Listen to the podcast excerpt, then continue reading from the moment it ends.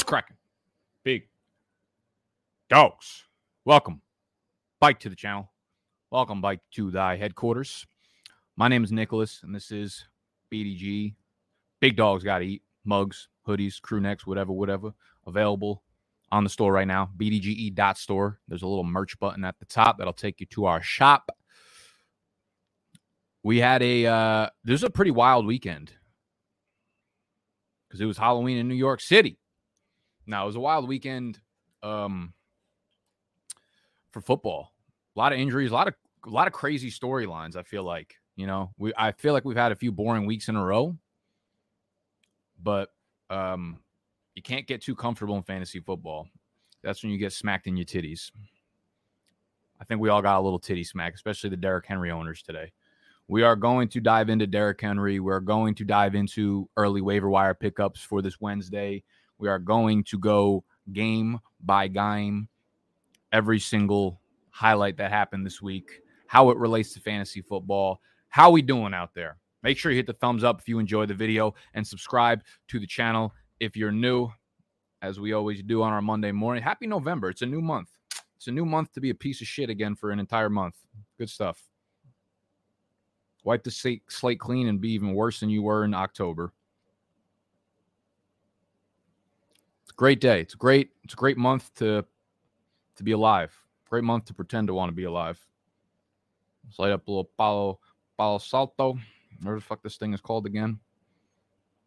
It's all about the fucking vibes.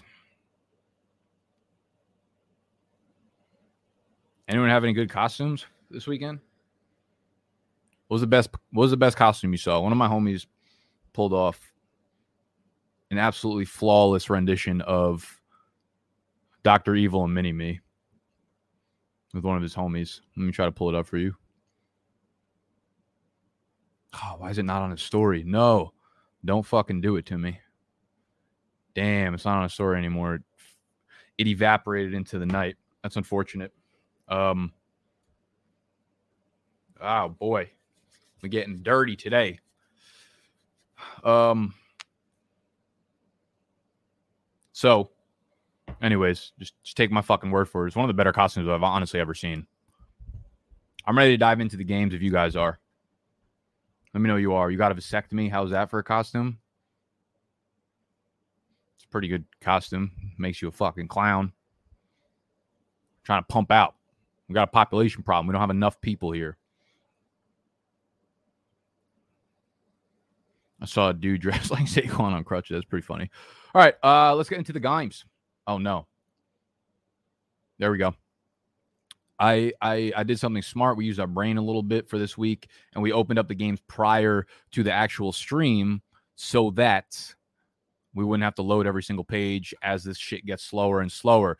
Let's talk about the Thursday night football game, the Packers Cardinals. Thank you for everybody that hung out and streamed with us. Uh, that was a lot of fun, actually. Oh fuck. Oh boy. Um, biggest takeaways here: Aaron Jones still good at the game. Davante Adams will be back next week, so no, um, no problem there. If you are a Davante Adams owner in terms of long-term vision, of course, I played against Randall Cobb in the E-Town Get Down, but it didn't matter because we threw up a 165 spot and grit had Derrick Henry, and we took we we mm, came away with the dub an animal lost and he might drop out of the top four in this week's episode of Fade the Public is going to be a beautiful fucking thing. Uh, Robert Tonyan tears his ACL. What does this mean for the Green Bay passing game? Doesn't fucking mean anything. It just means you continue to start Davante Adams. Um, Randall Cobb was involved in the red zone, so I guess I guess when Allen Lazard is back, I think MVS is going to end up being back. They almost pushed him. You could tell by all the reports and shit of him possibly going on Thursday night. He was definitely not 100%. So I'm glad they kind of rested him and they'll have him back. Um, Aaron Rodgers has been pretty disappointing for fantasy owners, to be honest with you. And it's going to be a little bit tough to keep relying on him. I mean, his weapons are out and he'll have good games, but I think he's more of a low end QB1 who you definitely can stream someone over him um, if he's in a tough matchup. So, nothing really on this side of the ball for the Green Bay Packers. Robert Tonyan out. Uh, there's no one else I really want to pick up, but you know, depending on what happens, because Allen Lazard, MVS, Davante Adams, a lot of moving parts here, so we can't really put our finger on the titty until we know what's going on there. I would keep an eye on Allen Lazard though if MVS isn't back as the secondary piece that would benefit from Robert Tonyan being out. On the Arizona side of things, we do have a few takeaways here. One of which is Kyler Murray had this ankle sprain, but it's from what I've from what I've gathered because again, I'm only technically a doctor. From what I've gathered, this ankle sprain is a little bit different than a typical low ankle sprain. It it it happened to a part of his foot or his ankle. I, I, maybe it's just a foot sprain, but it happened to a part of his foot ankle area that's not typical. So it will not be a typical. Um, it will not be a typical. I got to get out of the comment section because y'all fuck with my head. It will not be a typical ankle sprain or whatever. So that's something to definitely keep an eye on in terms of his mobility, in terms of all this shit happening, whatever. Keep an eye on Kyler. It is definitely something that could be concerning going forward. Chase Edmonds, James Connors split the backfield as usual. Chase Edmonds finally got into the fucking end zone. I really thought he wasn't going to score a touchdown this year, but again, James Connor comes away with two. T- Yo, Chase Edmonds like low key might be the number one overall running back if he were the goal line back, but that's never going to happen. So Chase Edmonds, good to see a, a nice little score, but as usual, if he doesn't score, he's giving you ten points maybe. So I look at Chase Edmonds the exact same going forward. Same with James Connor. DeAndre Hopkins starts off with his 55 yard bomb and then he retweaks his hamstring injury. I would be a little bit surprised if he played next week. I know they do have 10 days of rest, but he was jumping in and out of the game on his own accord, and Cliff Kingsbury was not happy about it.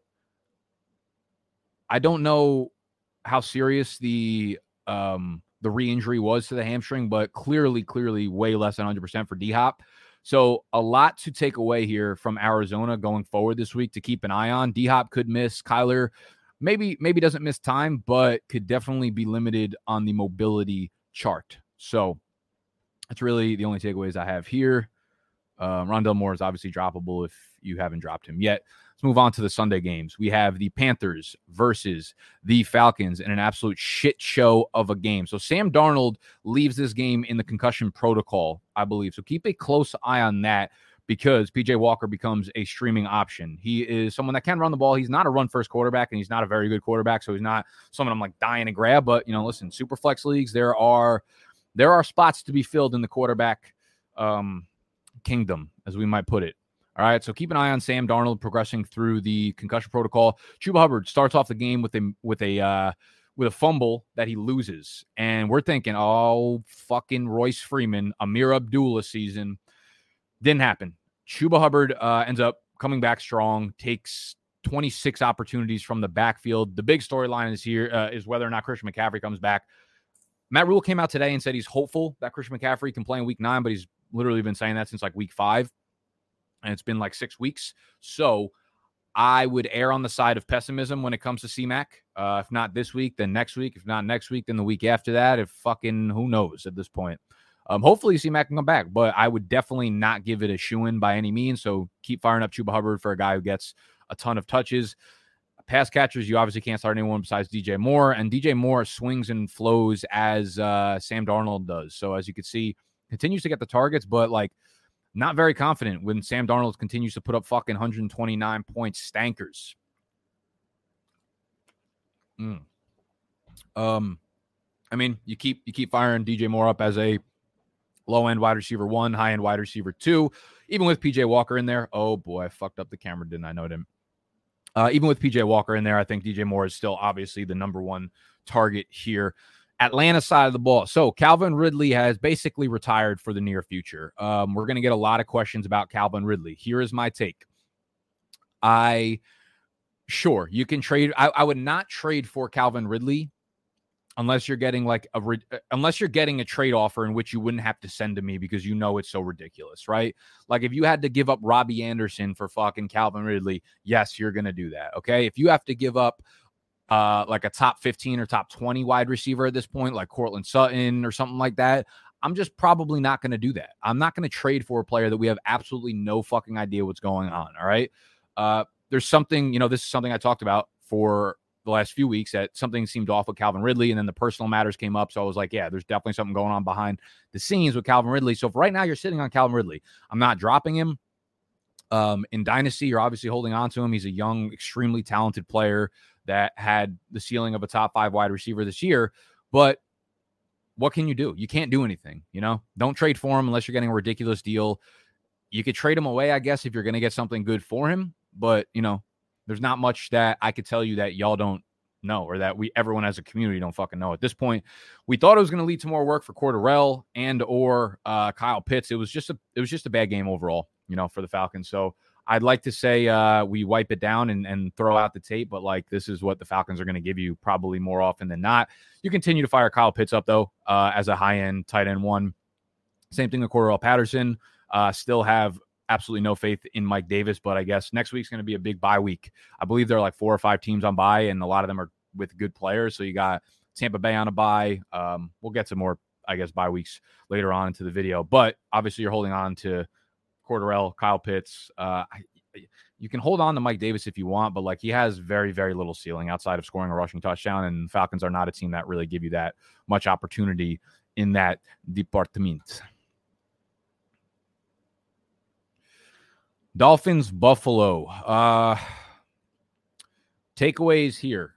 Myles Gaskin, good to see 16 opportunities. He will be a solid piece for your fantasy team going forward. You're not going to get much out of the Buffalo Bills, and that's something that we pretty much knew going going into this game. So it's not like a surprise that Myles Gaskin uh, ended up with like 55 total yards. But the 16 overall touches or 16 overall opportunities, 15 overall touches were uh, certainly good to see from the backfield. So you continue to play him as a flex play to a horrible, horrible game. But again, Buffalo Bills. DeVante Parker made his return. This is this has been basically the storyline of the Miami Dolphins receiving group as it pertains to fantasy for the last two years straight. We ebb and flow with the upside of all these receivers as they've had so many injuries to their passing group, right? I had a lot of Jaylen Waddle sit start questions on the Sunday live stream that I did.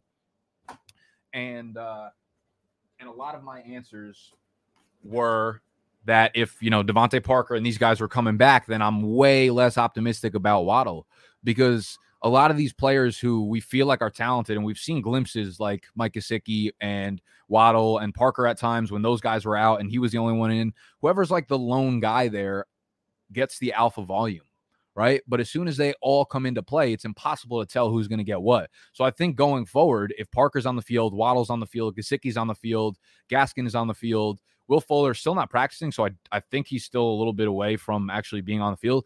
But if all these guys are on the field together, like you you you take their ceiling way down, or at least like their consistency or your comfortability starting them, right? So you can't throw Jaylen Waddle into your lineup as anything more than like a desperate flex play right now with Parker there and Gesicki there. Gesicki, you still put in your lineup just because no one at tight end does fucking anything in this league. Um, and he will on a consistent basis, but y'all get my point. Like the ceiling games are not going to be there if everyone is in the mix. All right. Buffalo side of things, Josh Allen does his thing. Cole Beasley once again tops the charts 13 targets, 10 catches, 110 yards. They get, I believe, Jacksonville next week and then maybe the Jets after that. So you're going to get some games out of players on this team that you're definitely going to want to hold on to. One of those guys, probably Zach Moss. Uh, the backfield itself is like not valuable whatsoever. But this is a game where, you know, they got off to a slow start, ended up putting up 16 in the fourth quarter. So they did reach away from Miami.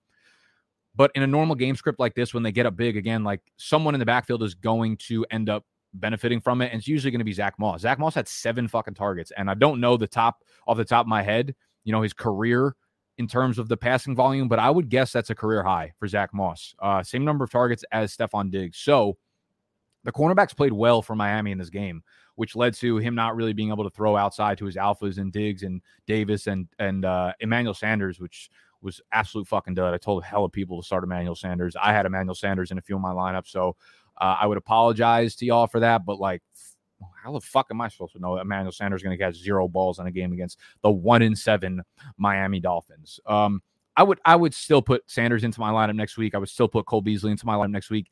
Zach Moss will be a flex play next week against again. I think it is Jacksonville, if not the New York Jets. Uh, but two good matchups in a row where you're seeing a lot of volume from him. Devin Singletary is not startable whatsoever. He's not even ownable at this point. I would not have him on any of my rosters. Uh, Diggs, I guess you can kind of start looking at him as more of a low end wide receiver one uh, going forward. He's just not getting the type of volume that he got last year. They did just miss connecting on like a 50 yard touchdown down the field. So you could be looking at a, a much, much bigger, you know, two touchdown, 100 yard game from Diggs. So it's not anything I'm really, really worried about when it comes to Mr. Diglett over there. Um, but yeah, fire up Beasley, Sanders, Diggs next week again.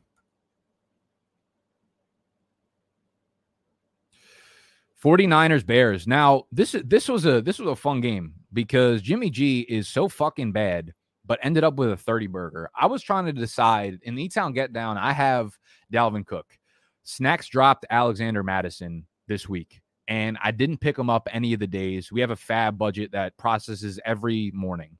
On Sunday, it opens up for a free for all, though. And I was like, I got to get Mattison, but who do I drop? It was between Zach Moss and Jimmy G. Now, I have Tom Brady and Carson Wentz as my two quarterbacks in Superflex, but Brady's on a bye next week. So I'm like, I got to have another quarterback. I have Tyrod Taylor and I have Deshaun Watson also on my bench, but I have zero confidence that Tyrod Taylor is back this week and very little confidence that Deshaun Watson actually gets traded. I'm not going to be able to use him next week regardless, because even if he does get traded, I doubt he's like playing a full complement of snaps of playing at all because he's got to learn a whole new playbook. So I'm like, okay, I, I guess I can't cut Jimmy G, though I want to keep Zach Moss because Gibson's on a buy next week. I have a bunch of players on a buy next week, TJ Hockenson. So I got to fill my flex spots and Godwin too. What do I do here? I ended up dropping Zach Moss, even though he does have that fruity fucking schedule coming up. Kept kept Jimmy G. I look on the uh, on my bench, zero touchdowns for Jimmy G ends up with 30 points. It seems like the NFL doesn't need Derrick Henry when we have Jimmy G on the fucking goal line, right? That's all the excitement we need because he gets in twice from the goal line. And he's he's just not a good quarterback, man. Like he's just not a good fucking quarterback. I wish they went to Trey Lance, but if they win, they're not going to do it. Deebo Samuel literally carried Jimmy G. He put him on a fucking rope, put him on the back of his truck, and carried him down the field. Nine targets, another 170. I feel like Deebo and Cooper Kupp are both going to be like breaking records this year. They're both going to end up with like 1,800 receiving yards, one of the best wide receiver seasons of all time. And they're not going to be in the conversation whatsoever for like some of the better receivers of all time. You know what I mean? Like a guy like Calvin Johnson does it, or a guy like Randy Moss, or like Julio Jones, or, you know, DeAndre Hopkins puts up 1,700, 1,800, 1,900 yards in a season. And you're like, this is one of the greatest wide receiver seasons of all time. They're one of the greatest wide receivers of all time. Cooper Kupp and, and Deebo Samuel do this shit, and not no one's blinking a fucking eye putting them in the greatest conversations of all time type shit. All right. But Deebo's gonna keep doing it, bro. Deebo's gonna keep doing it. Um, he continues to be the top targeted guy. Brandon Aiyuk gets seven targets, but I dropped his ass in the E Town Get Down League. That is a 10 team league. On the flip side, I also dropped down Robinson in a 10 team league. Felt good doing fucking both of it. Neither of these guys are usable whatsoever. Shouldn't be rostering them whatsoever. Um, yeah, so fuck both them. But Deebo keep firing up. Elijah Mitchell, I told a lot of guys to start him. Thankfully, it seemed like it was going to be a tough matchup against the Bears, but they were without Khalil Mack, so you have to feel pretty fucking good about Elijah Mitchell going forward. 18 carries, still not involved in the passing side of things, but man, he is good on the fucking ground. 18 for 137 and a tugger, long of 39 yards, 7.6 yards per carry. Uh, JaMycal Hasty was the only other running back to get touches there, three carries for four yards. Trey Sermon, obviously not on your teams. Jeff Wilson, uh, if you're holding him for an IR spot, you could probably drop his ass. This is the Elijah Mitchell show going forward. Um, for the Bears, huge game out of Justin Fields finally because he goes for 103 yards on the ground, scores looks okay in the passing side of things. Fumbles twice, doesn't lose either of them. So Justin Fields, I get, I, I think he had like 27 fantasy points or some shit. So feel a little bit better about him because Matt Nagy's in the COVID fucking protocol. They finally use him to run the ball and put him into situations where he can scramble out wide and whatever. So feel a little bit good about Justin Fields, but like I wouldn't be surprised if he goes back to scoring 11 points next week in fantasy. Uh, Khalil Herbert, the other thing here. So Damien Williams gets banged up, leaves the game, doesn't return. I believe Khalil Herbert got banged up as well in this one.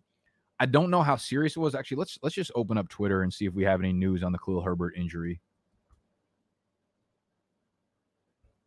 I'm just to do this through my phone. Otherwise, it's going to get ugly.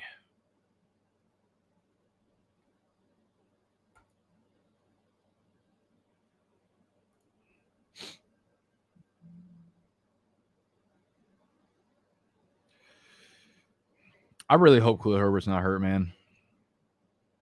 This is the story of the one. As a maintenance engineer, he hears things differently.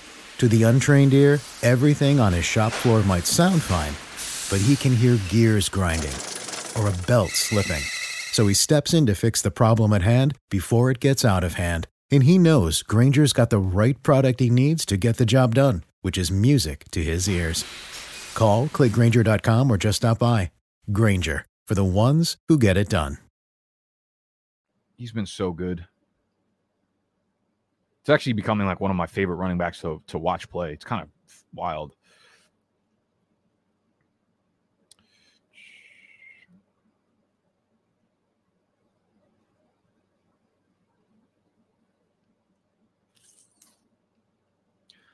Khalil Herbert suffered a knee to knee or knee to head and is being checked for a concussion. Okay, so at worst, we'll be good to go back in, is back on the sideline. All right, so it doesn't look like anything crazy there. Maybe he ends up in the concussion protocol, but I don't believe that is the case right now. Um, and 50 50 chance for him to return if he does end up in the concussion protocol. Khalil Herbert is uh, is really, really, really. They, they found something special in Khalil Herbert, man, in this late round pick. I think he's been too good for them not to use him in a pretty decent capacity when David Montgomery returns. It does not seem like David Montgomery is going to return for a couple weeks. I think they have their bye week. I think they have a match in their bye week, and then maybe he comes back. But at this point, there's no sense in rushing David Montgomery back when Khalil Herbert is giving you exactly what David Montgomery gave you, probably plus some. Uh, so I'm you're you're holding on to Khalil Herbert for sure. Uh, I'm actually, I might send Animal an offer of Jimmy G for Khalil Herbert right now. He owns David Montgomery. He's got Khalil Herbert, but his quarterbacks, he just traded Baker for Jameis Winston. So Jameis Winston's obviously out for the year with a torn ACL. And then his his bench quarterbacks are like Sam Darnold and, and Jared Goff. So maybe I could pull it off, telling him that like Khalil Herbert only has like one more week left in him. Um, otherwise, there's really nobody else to own on this Chicago team. Like, I guess you could take Darnell Mooney over Allen Robinson, but you know, Darnell Mooney's going to go three for fucking 32 next week.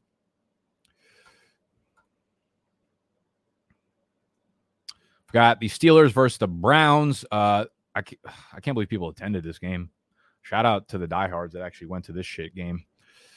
Ben Roethlisberger, 266 yards passing and a touchdown. Najee Harris, 26 carries, 91 yards, and a touchdown. Also catches three passes, three targets, 29 yards. So he goes for a buck 20 overall and a tug. Najee Harris, just one of the most solid fantasy players in the whole fucking Western Hemisphere at this point. Receiving wise, Diontae Johnson continues to get targeted at an unbelievable rate 13 targets, six catches, 98 yards. You just put him into your lineup every single week. Chase Claypool, disappointing game. Five targets, four catches, 45 yards. Uh, man, I, I, I wish we saw something more out of him, but it seems like all the targets are just going to Diontae Johnson and, and dump offs. And Pat Freiermuth, man, he seems like one of the top waiver wire pickups at the tight end position this week. Seven targets, four catches, 44 yards, and a tugger. Eric Ebron was out for this game. So Pat Freiermuth kind of stepped in as the alpha there at the tight end position, even though he has been overtaking Ebron in almost every production category and all this shit. So Pat Freiermuth is someone definitely that should be rostered in tight end premium leagues. I think we talked about it last week as well. So it was a good streaming option. And he continues to go like four for 45, I feel like every single game. Sometimes he scores a touchdown, sometimes he does not, but he gets heavily near the red zone. So that's kind of all you can ask for is for your tight end to hopefully grab a little t- a little tugger action there, and uh, and he did so. So not much here. I'm, I'm holding on to Chase Claypool. I still think he's a top 30 wide receiver going forward rest of season. I think he will still have those big ass games. We saw it a few weeks ago. Uh, they're just not clicking right now.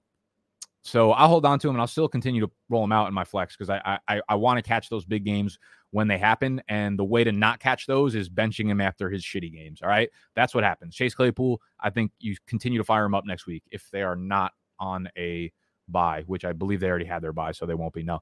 On the flip side of things, Baker's obviously still ailing from that shoulder. Nick Chubb had his first game bite, 16 carries, 61 yards, catches one ball for eight yards. D'Ernest Johnson is playing that Kareem Hunt role for the most part. They didn't have a lot of running back touches. They didn't have the ball for for a long period of time. They only they only ran like 55 plays, which is uh, abysmal because the Steelers ran 67 plays. Uh, so the Browns had like no time of possession basically in this game. If they had more time of possession, D'Ernest Johnson probably would have had some more looks. He did get in for a touchdown. I think you hold on to D'Ernest Johnson until Kareem Hunt comes back, and I think you're honestly going to be able to use him as a flex play. Uh, the Steelers defense is just getting into their zone right now, and they're not a team that uh, offenses seem to be productive against. They're on a hot streak right now, their team overall, and it's a large part because of their defense and, and TJ Watt getting to the quarterback and whatnot. So uh, expected a down game from them. They play the Browns play the Bengals next week, so they have a, a much easier schedule going forward. The Bengals, the Patriots, the Lions. Uh, so you could you could play D'Ernest Johnson against the Bengals next week. You're obviously starting Nick Chubb. You could start Jarvis Landry, 10 targets, five catches, 65 yards. You cannot start anybody else. Odell Beckham does not deserve to be on your team. He barely deserves to be on an NFL team. All right. I want to talk to y'all about something because it is wintertime and it's getting a little bit cold out here. It's it's cold in New York.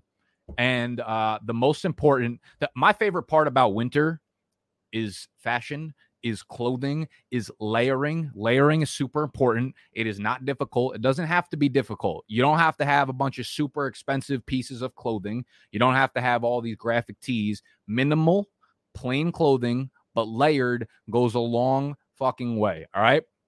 My favorite style this winter is a simple t shirt you know, white tea, black tea, whatever. My favorite, uh, m- like basics. If you go to Zara, you can get basics of hoodies. You can get basics of t-shirts in all different types of colors and shit, which are perfect for layering. T-shirt, regular hoodie, and then putting something over the top of it. It can be a flannel. It can be. Let me grab some shit right here. It can be some denim. It can be a nice little pea coat action here. I'm actually going to try them on for y'all right now. If y'all want to take out the lube and popcorn and whatnot.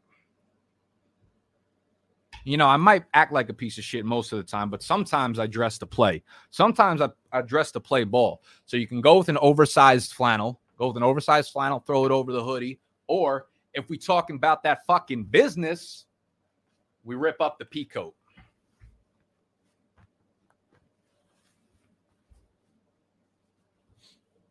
One piece of advice when investing in winter jackets, if you want to look nice and you want to look presentable and you want to look uh, slim, size down when it comes to nice, when it comes to bomber jackets, when it comes to peacoats, when it comes to suits, anything nice, high fashion, size down. All right. It looks way fucking better. You don't want to be walking around in baggy clothing and shit. So we've got the peacoat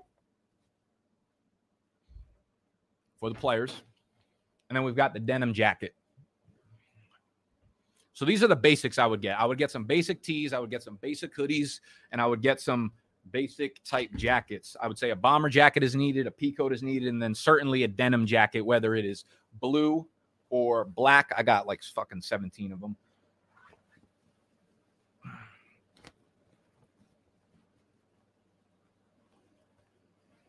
Let's get it. I see people just dropping out the live chat left and right.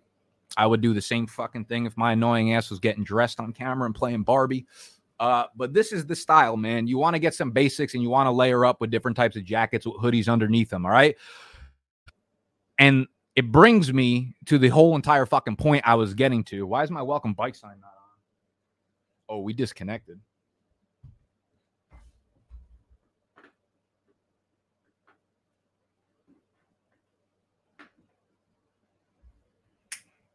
Welcome, bike. We on air. Uh, this hoodie in particular, which fits me fucking beautifully, is from Cuts Clothing. Right. I like Zara. Oh no. Why are we cutting out right now?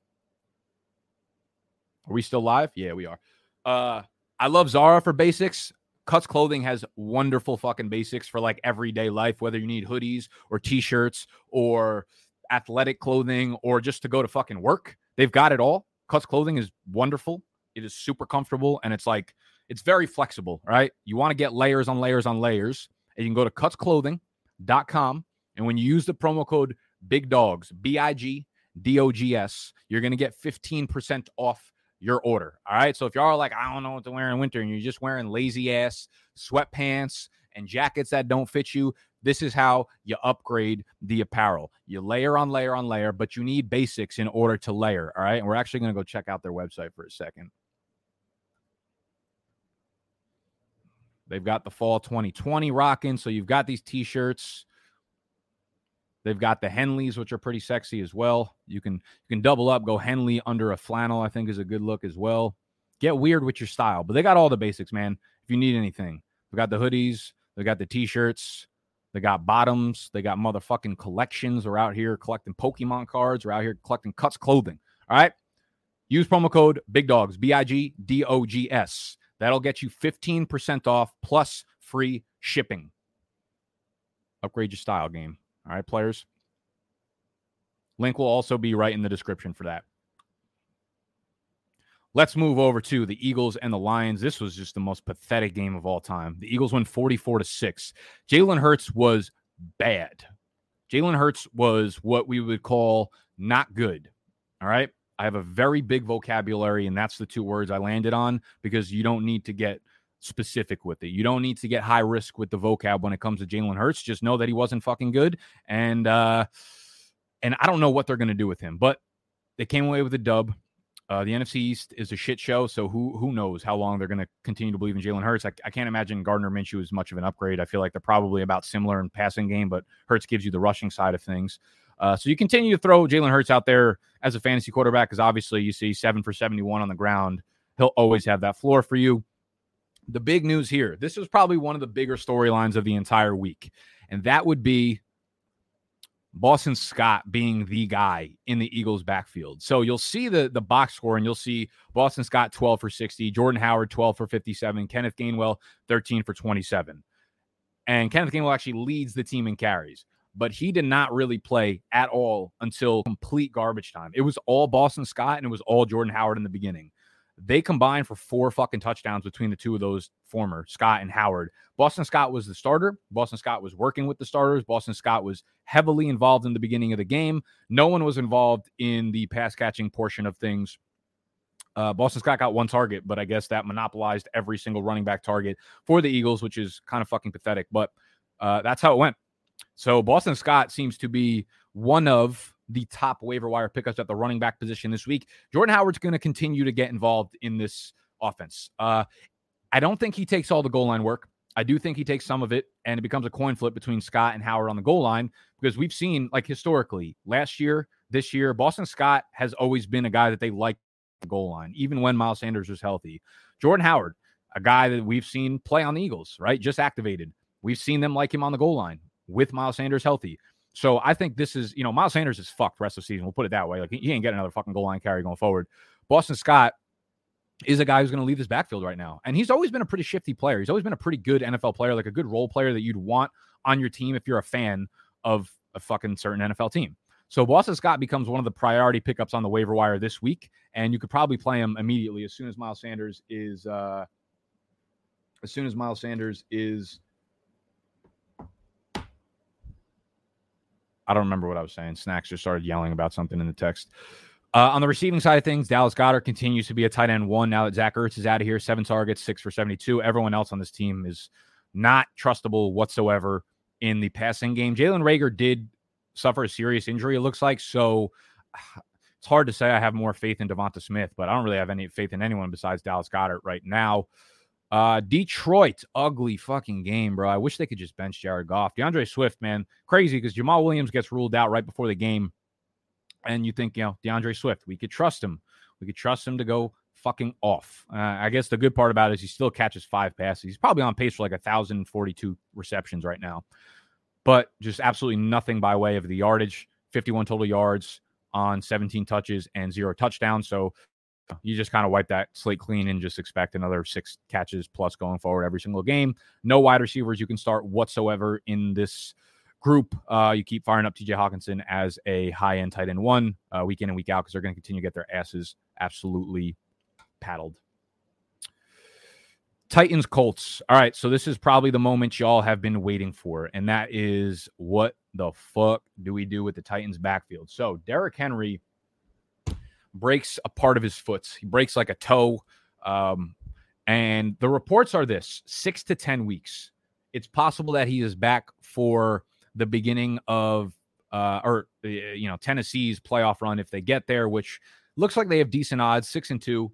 Um, so they, they can definitely, definitely get there without Derrick Henry. I'd be really interested if anyone's looked this up, how much Derrick Henry's injury has impacted their playoff lines. I think he might be the only running back in the league where now that he's gone for the year, basically, he actually impacts, you know, their odds of winning the uh, AFC South or their uh, their playoff chance odds or whatever it is, right? He's like the only guy I think at the running back position that could do that. So he goes down six to ten weeks.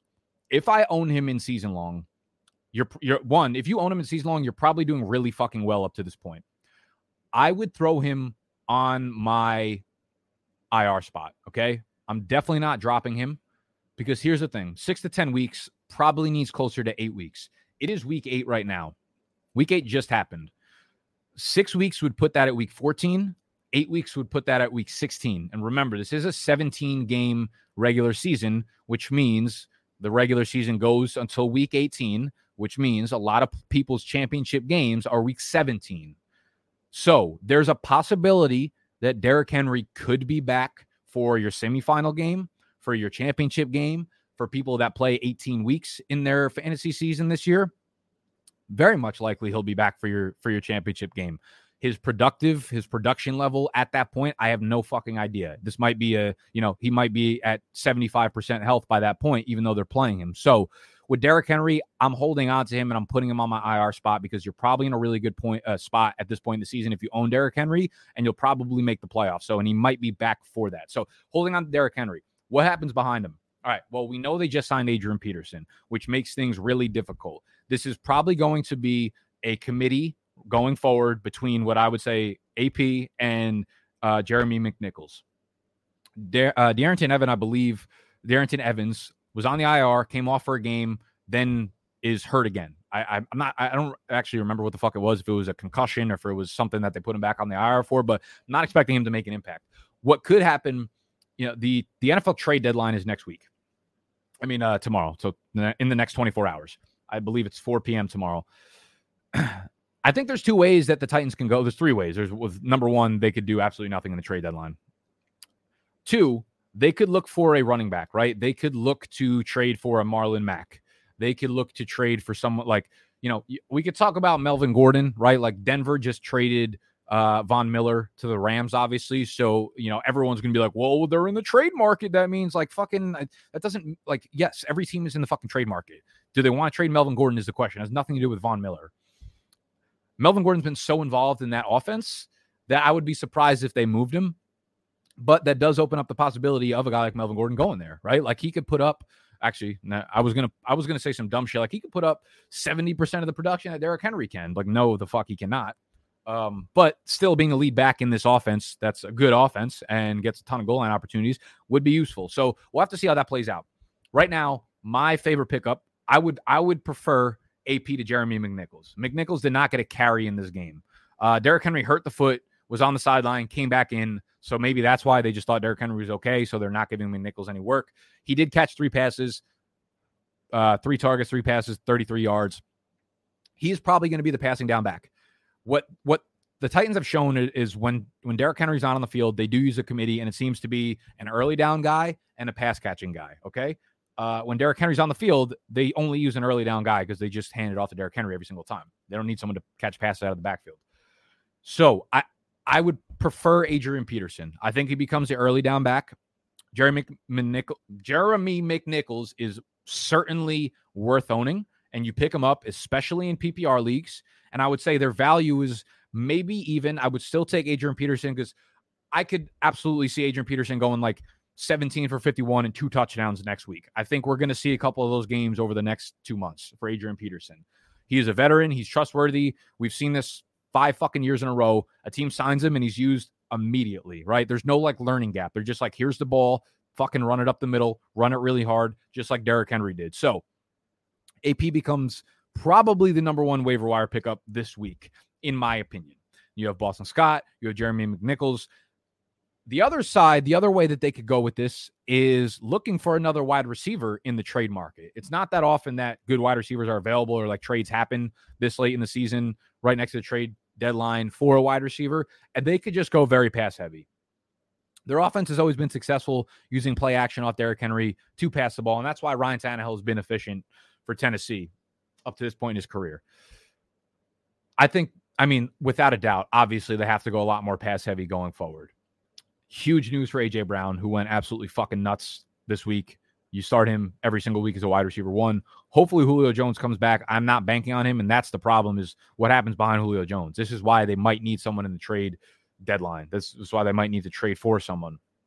But no one else really catches that many passes, which is why I think the running backs might be heavily involved in the passing side of things, which is, you know, why both guys are worth rostering both guys are probably flex worthy players, right? Because Adrian Peterson will get the goal line carries. McNichols might we might see games where McNichols gets. I, I believe we saw a couple games when Derrick Henry left early in the year at one point where like Evans and or McNichols both saw you know five to seven targets in a game. So we could absolutely see games like that. Behind uh behind AJ Brown though, you don't really have anyone that's playing well, seeing a lot of targets, or or producing at any sort of level that's fantasy relevant. So go out there, you pick up both guys. I prefer Peterson, but it's just uh shitty day in the neighborhood of Derrick Henry owners. On the flip side of things, Wentz, Taylor, and Michael Pittman in that order. Wentz, Taylor, Michael Pittman. That's a lie. Absolutely flip that. Taylor, Pittman, Wentz, all playing very studly games right now. All right. Wentz was a guy that been continuously getting higher and higher and higher on because their offensive line gets um, more and more healthy.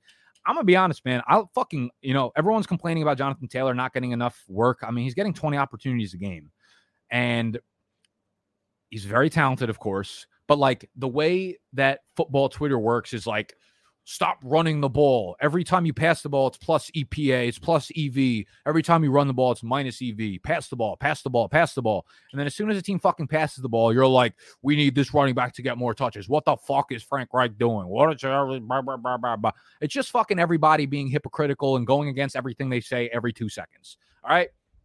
Carson Wentz throwing the ball 51 times. I fucking love it. I love it. They're letting him air it out, and he's looked good throwing the ball deep, man. He's connecting on 50 yard plays, 40 yard plays, 30 yard plays, like left and right. And Michael Pittman has looked fantastic down the field. 15 targets in this one, 10 catches, 86 yards, two touchdowns. I hope y'all traded for him when I put him as a buy low target two weeks ago because he is absolutely every bit of the alpha that we are hoping for. Easy top 15 wide receiver going forward. He is just everything for Carson Wentz. Everything. Jonathan Taylor looks amazing uh, 122 yards from scrimmage, and a tugger. Yeah, do I think they could give him 22 carries a game? Probably. All right. I'm not going to sit here and be like he should get less, fewer fucking touches. He should get more touches for sure. But uh, with T.Y. Hilton already ruled out for the concussion for Thursday night's game, they play they play this Thursday on Thursday Night Football. I want to say they're against the Jets, maybe.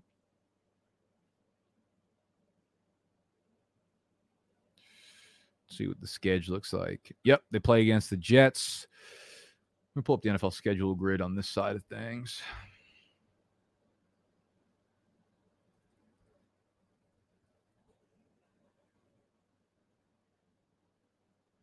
Yeah, so they get the Jets. So you're obviously starting Wentz. You're starting Michael Pittman. Jonathan Taylor will probably go off against the Jets in this one. Um, with Hilton out, I think Zach Pascal is honestly not a terrible flex play he just has games where he scores the touchdowns, and whenever he's like the wide receiver two, he gets a really solid target share. Eight targets in this one, and he's probably good for like a four for fifty game. And if he scores a touchdown, he's gonna, you know, he's gonna he's gonna be all right for your fantasy team. Obviously, super desperate, but like you could do worse. Cowboys, Vikings, Cooper Rush. Shout out Cooper Rush. 325 passing yards, two touchdowns, 8.1 yards per attempt. Zeke had a pretty shit game, 16 for 50 on the ground, four for 23. But Cooper Rush was slinging it, man. We had Amari Cooper go eight for 122 and a touchdown on 13 targets. We had CeeDee Lamb six for 112 on eight targets. Cedric Wilson three for three, 84 yards and a tugger.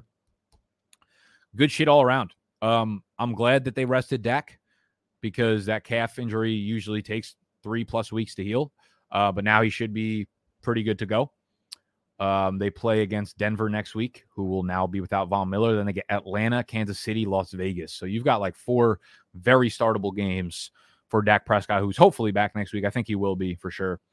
Um, so you know you continue to fire up Lamb, Cooper. Down game for Dalton Schultz, unfortunately, but he did still see seven targets. So you just wipe that off and continue to put him in as a tight end one. Minnesota, Kirk Cousins, not a good game. Not a good game by anyone on this offense except for Adam Thielen. Six catches, 78 yards, touchdown. I mean, he's going to have those games. Justin Jefferson, really disappointing day. Four targets, two catches, 21 yards.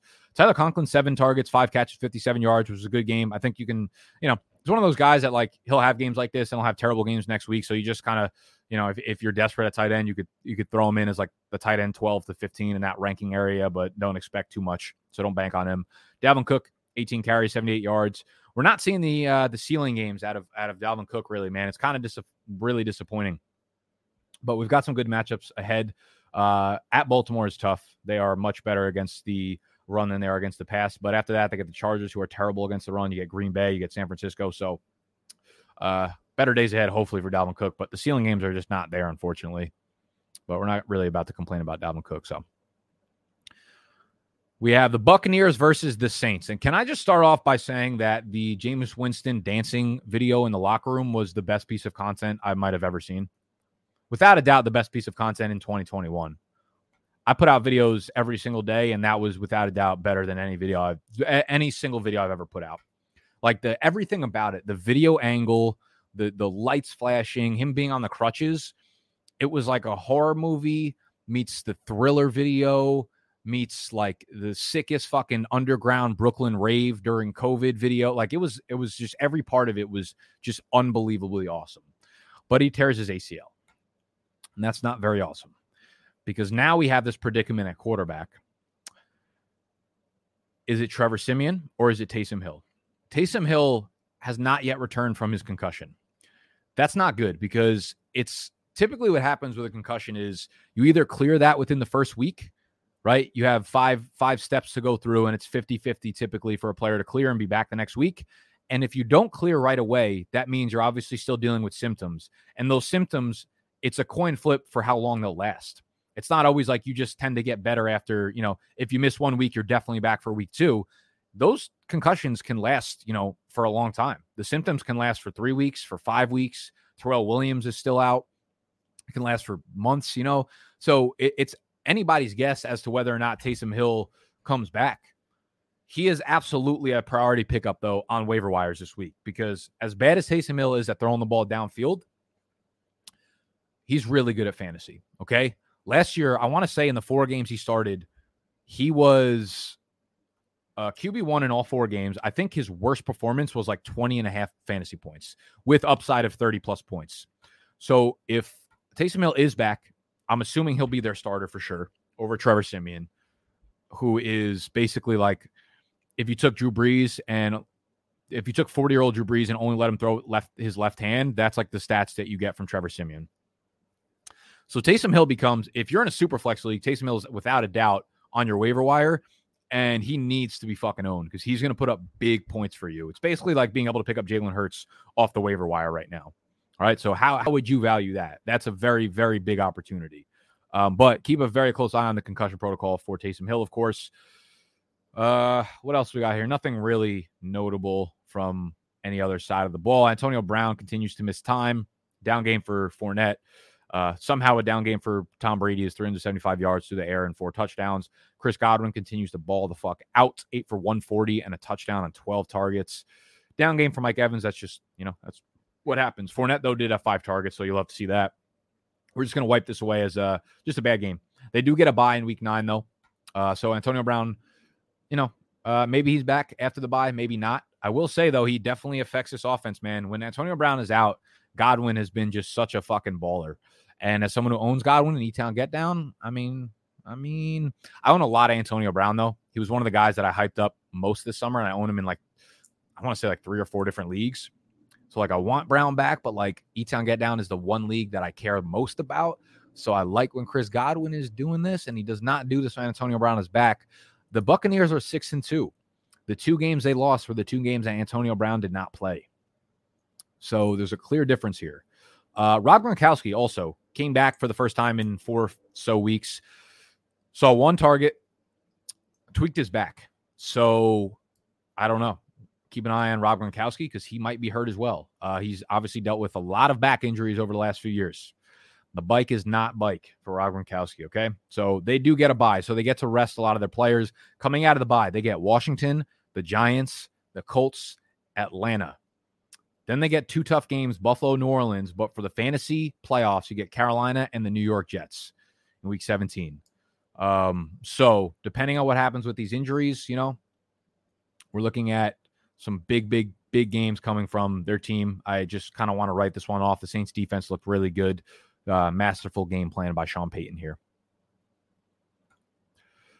We have Washington versus the Broncos. Uh, I guess the biggest takeaway here is just Antonio Gibson continues to fucking stink so fucking bad. Throw this man on the side of the fucking street on a Tuesday or a Thursday morning, please, because he just he just belongs in the garbage. I don't. I just. I don't even think. I don't even think he's playable at this point. The first, you know, Jaret Patterson, 11 carries for 46 yards. Antonio Gibson, eight carries for 34 yards. JD McKissic, three carries, but has eight targets, eight catches for 83 yards. Um, and this was not like garbage time shit, obviously. This was a close game. This happened immediately. The first, first uh, drive of the game, it was split between Patterson, Gibson, and McKissic. So I don't know what's what's going on here, but week nine, they get a bye.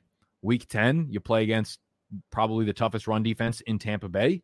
So Gibson is like kind of unusable for the next two weeks. Then they play Carolina, who's a good run defense as well.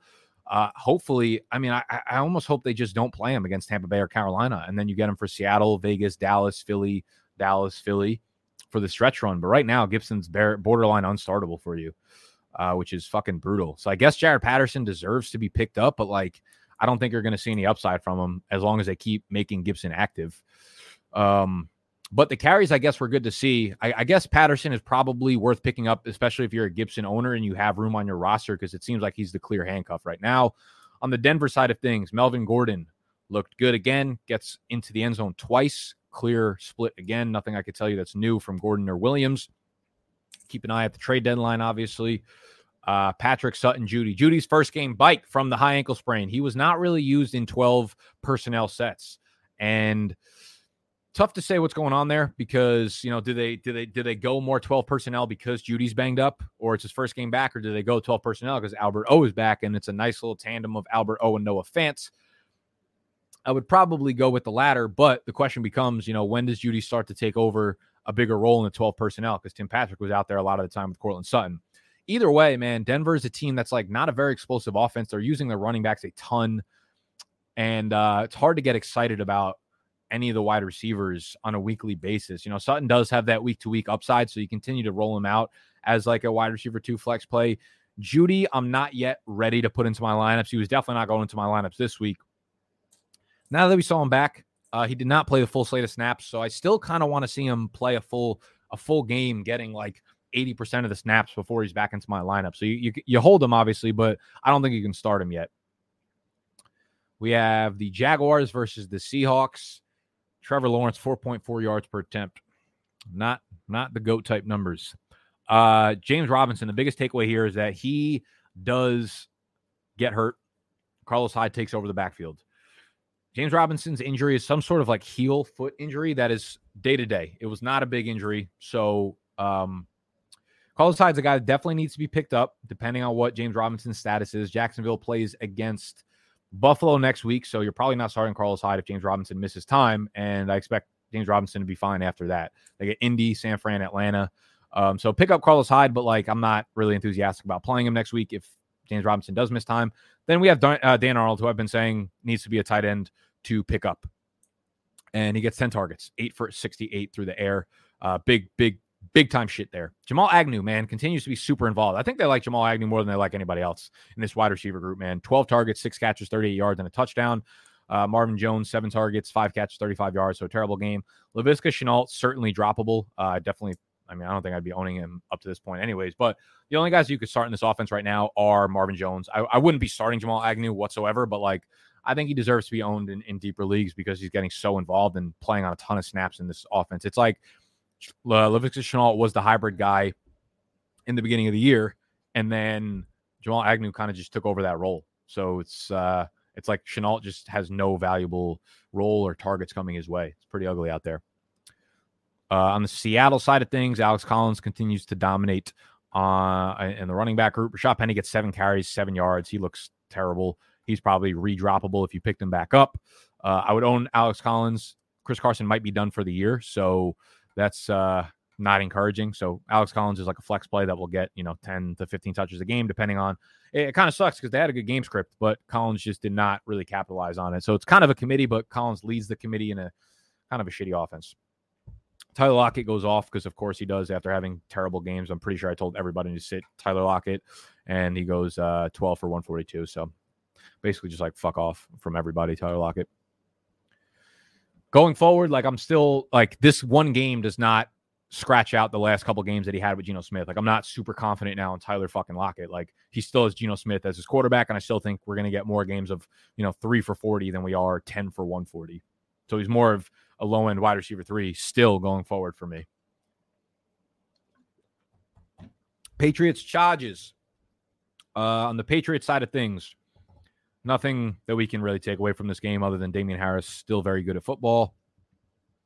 Uh, that's it. Yeah, Jakobi Myers nine targets, still super disappointing. Only four catches for 37 yards, so he's still like a desperate flex play in PPR leagues, and that is literally about it from the New England side of things. Justin Herbert, another really bad game.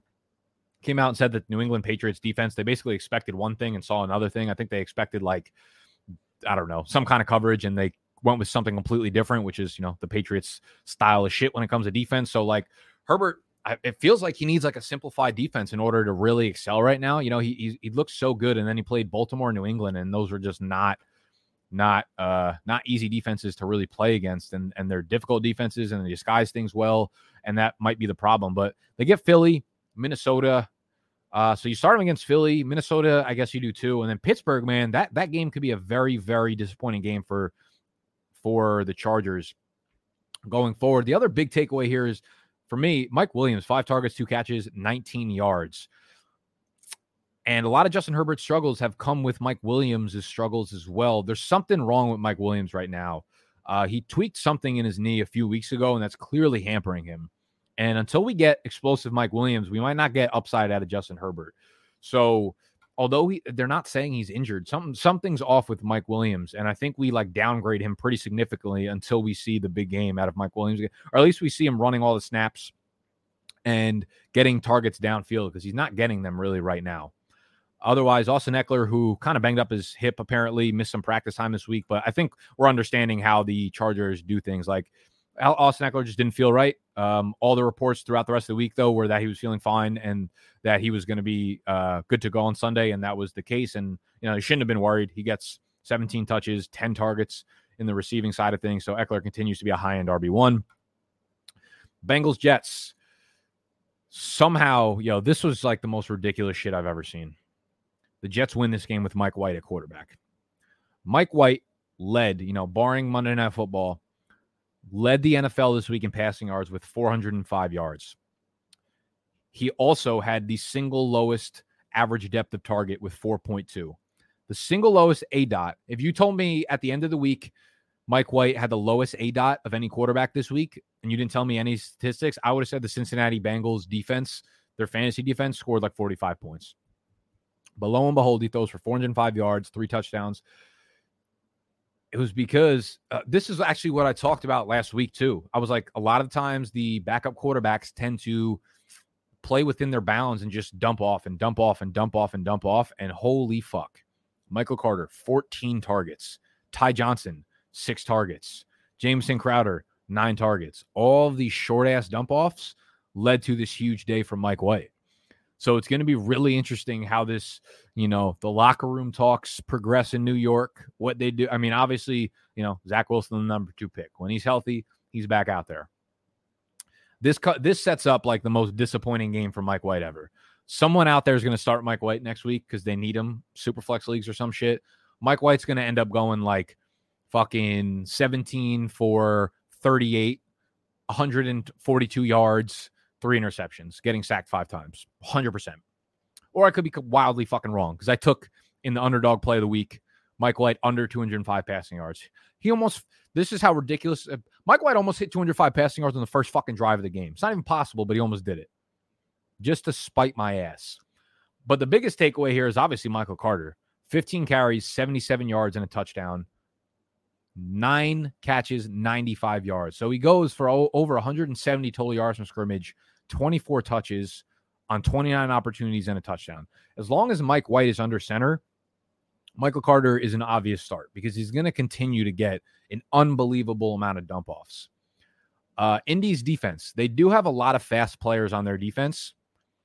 So it's going to be interesting to see, you know, maybe they let these guys get the short dump offs and then try to use their speed to tackle them quickly. So this could be another game where it's, you know, Michael Carter, Ty Johnson dump offs again. And I expect that to continue to be the case. So Michael Carter, like rock solid RB2 in PPR leagues. I think you still obviously start him in half PPR.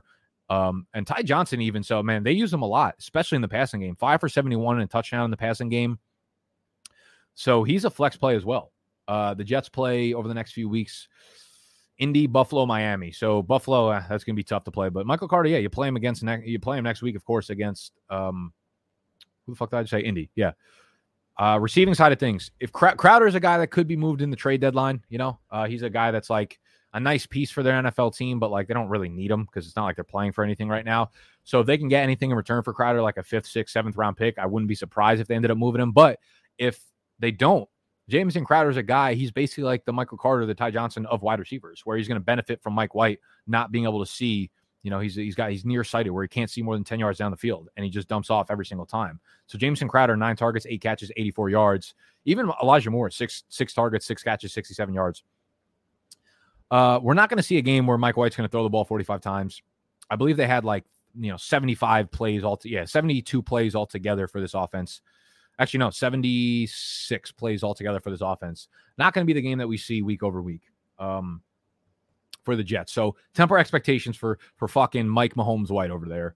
Michael Carter, you obviously start him. On the Cincy side of things, this is exactly how I said shit will play out for Joe Mixon. And I remain confident. I remain steady with my point that Mixon is an easy sell high candidate right now.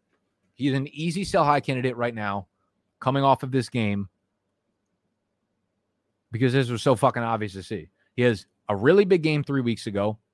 He has an okay game last week. Or no, he has a really big game two weeks ago. Okay game last week, but he scores a touchdown. And then I said he's gonna have a really big game this week, and then you trade him. He's just he does he sucks uh, on the ground, bro. Like yes, he makes some guys miss every once in a while, but this offense is not conducive to productivity through the ground. And yes, he scored a touchdown because they started off. Mike White had like multiple interceptions where they got the ball on the one yard line, and Mixon should have had multiple touchdowns, but he only converted like one or two of them on the. He only converted one of them on the goal line, but they had like five carries from the one yard line. Okay, can only convert one. He ends up having a good game through the passing side of things. Five targets, four catches, 58 yards, also a touchdown. That's not predictable. More often than not, he has like four fucking receiving yards. So this is the game you sell him high after. All right. So I would flip Mixon for, you know, maybe Stefon Diggs someone who's not playing well right now. You know what I'm saying? Like those are the kind of shit that I think will be really, really helpful for you going forward. Because again, once you get to the playoffs, they play uh, Cincinnati plays uh, Cleveland, then they still have their bye, and then they play Las Vegas, they play Pittsburgh, the Chargers, San Fran, Denver, Baltimore, KC. So they get some good games, but you know Pittsburgh week 12, San Fran week 14, Denver week 15, at Denver week 15, uh, Baltimore week 16. So it's not an easy schedule going forward, and they have their bye week. So I, I, I remain steadfast that we should be trading Joe Mixon high. All right. Don't give him away for nothing because he's a solid RB2, but trade him high if you can.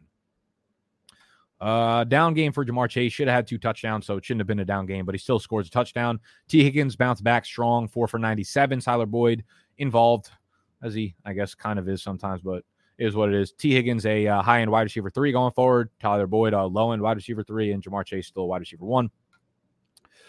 Last game of the slate, we had a disgusting game of Rams versus Texans, but shout out to the Texans for throwing 22 up on uh, on the people I was playing against that had the Rams defense for keeping them in check and bringing them down to earth. This Rams offense is fucking amazing, and again, as as I've said for the last like six fucking weeks, I don't know many running backs in fantasy football that I would prefer over Darrell Henderson going forward. I will probably start doing rest season rankings once we hit week, the double digit weeks. Those will be available to our members.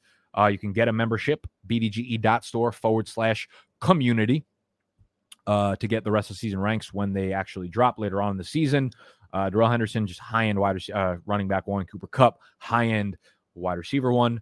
Van Jefferson, I know like the the cool thing to say this week is that Van Jefferson is like a good play going forward, and he should be a wa- waiver wire pickup. And like, yeah, I guess I agree because Deshaun DeSean Jackson probably going to get moved today or tomorrow, and if he doesn't, then he's just not going to be part of this offense regardless because he don't want to be there no more. Van Jefferson will have games like this, three for 88, but like he'll have a lot of three for 42 games where you're you're not going to be able to play him. You're never going to feel confident in putting Van Jefferson in your lineup. That's what I'll say. Uh, Robert Woods not a great game yardage wise, but finds the end zone twice somehow. You know, three for 22 and a touchdown on the ground, three for 35 and a touchdown through the air. Does get nine targets, which ties Cooper Kupp for the team lead.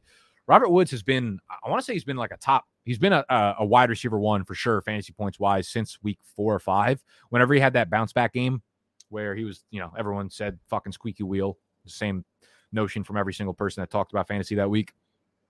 Robert Woods has been a top 10 guy since that week. So, like, they've had a lot of really, really easy matchups over the last like five weeks. It's literally been so fucking easy. I mean, they started off Chicago, Indy, Tampa Bay, Arizona, which is tough. Then they had Seattle, Giants, Detroit, Houston, and they get Tennessee next week. So, really, really easy to see as to why Robert Woods has been good, and he'll be good for this week. Uh, but I would, I might be looking at trading him after week nine against Tennessee because they get San Fran. They still have their bye. Uh, actually, I might take that back. They still have their bye. They get Green Bay, Jacksonville, Arizona again, Seattle, Minnesota, Baltimore. So, eh, kind of mediocre schedule. I guess maybe hold on to Woods and just play him as a flex play going forward. Houston, Davis Mills, 310 and two tuggers. Uh, Tyrod's still day to day. They might just be nursing that shit until they feel really comfortable that Davis Mills is not their guy. But I don't know. I feel like who fucking knows? Everybody stinks in this offense. First game without Mark Ingram who's on the Saints. And going back to Mark Ingram real quick, I think he's a handcuff. I think you I think you should pick him up if you're a Kamara owner, maybe. If you if you've got like a, an open roster spot, because I feel like he'll get a really big touch load because he knows the offense obviously already. Uh, doesn't need to learn anything if something were to happen to Kamara. Uh, first first game without Ingram, four carries for Burkhead, five carries for someone named Scotty Phillips, three carries for Lindsay, two carries for David Johnson, nobody really involved in the passing side of things. Burkhead does get three targets, so he led the backfield, but like I don't really expect that to be the case every single week. Good bounce back game for Brandin Cooks, six for 83 and a touchdown, but again, hard to trust with Davis Mills at QB. Otherwise, everybody stinks on this team. Brevin Jordan, three for 41. He was an exciting fifth round rookie pick out of Miami, pretty athletic guy. Was this his first game back? He is someone to keep an eye on let me see. Brevin Jordan, first game back, maybe. Let me check this out on the Twitter sphere real quick.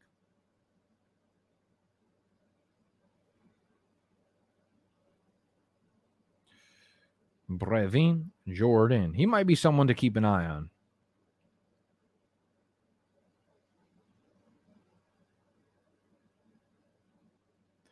Yeah, I, I, think I think this might be his first game that he's been active, and he played a big part of it, and he uh, and he produced. So I, I, would keep an eye on Brevin Jordan. For all y'all that are in like the dynasty rookie community, you probably know who he was. He was looked at as a as a big time player in this rookie class, and then he had a pretty uh, unfulfilling combine. Let's bring his combine up right, right quick. Fulfilling combine, and uh, and then he dropped down boards pretty heavily, and then he went to the Texans, and then he basically dropped the fuck off boards. But good first game back, man. Someone to keep an eye on don't have any targets really to to go anywhere with in that Texans offense. Yeah, so he ran a 4.73. Super disappointing because we thought he was going to be a really, really good athlete. But yeah, Brevin. Brevin.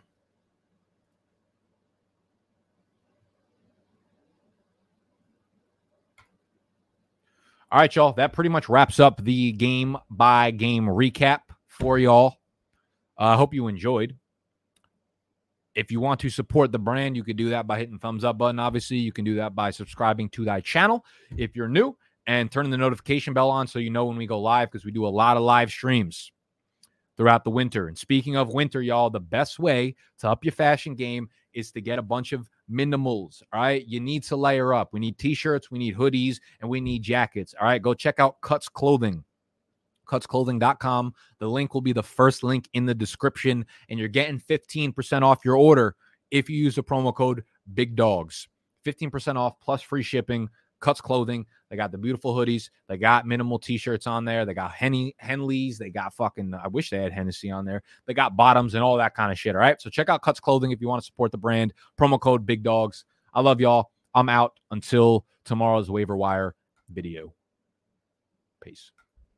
This is the story of the one. As head of maintenance at a concert hall, he knows the show must always go on. That's why he works behind the scenes, ensuring every light is working, the HVAC is humming, and his facility shines. With Grainger's supplies and solutions for every challenge he faces, plus 24 7 customer support, his venue never misses a beat. Call click grainger.com or just stop by. Grainger, for the ones who get it done. When you need mealtime inspiration, it's worth shopping Kroger, where you'll find over 30,000 mouthwatering choices that excite your inner foodie. And no matter what tasty choice you make, you'll enjoy our everyday low prices, plus extra ways to save, like digital coupons worth over $600 each week. You can also save up to $1 off per gallon at the pump with fuel points. More savings and more inspiring flavors make shopping Kroger worth it every time. Kroger, fresh for everyone. Fuel restrictions apply.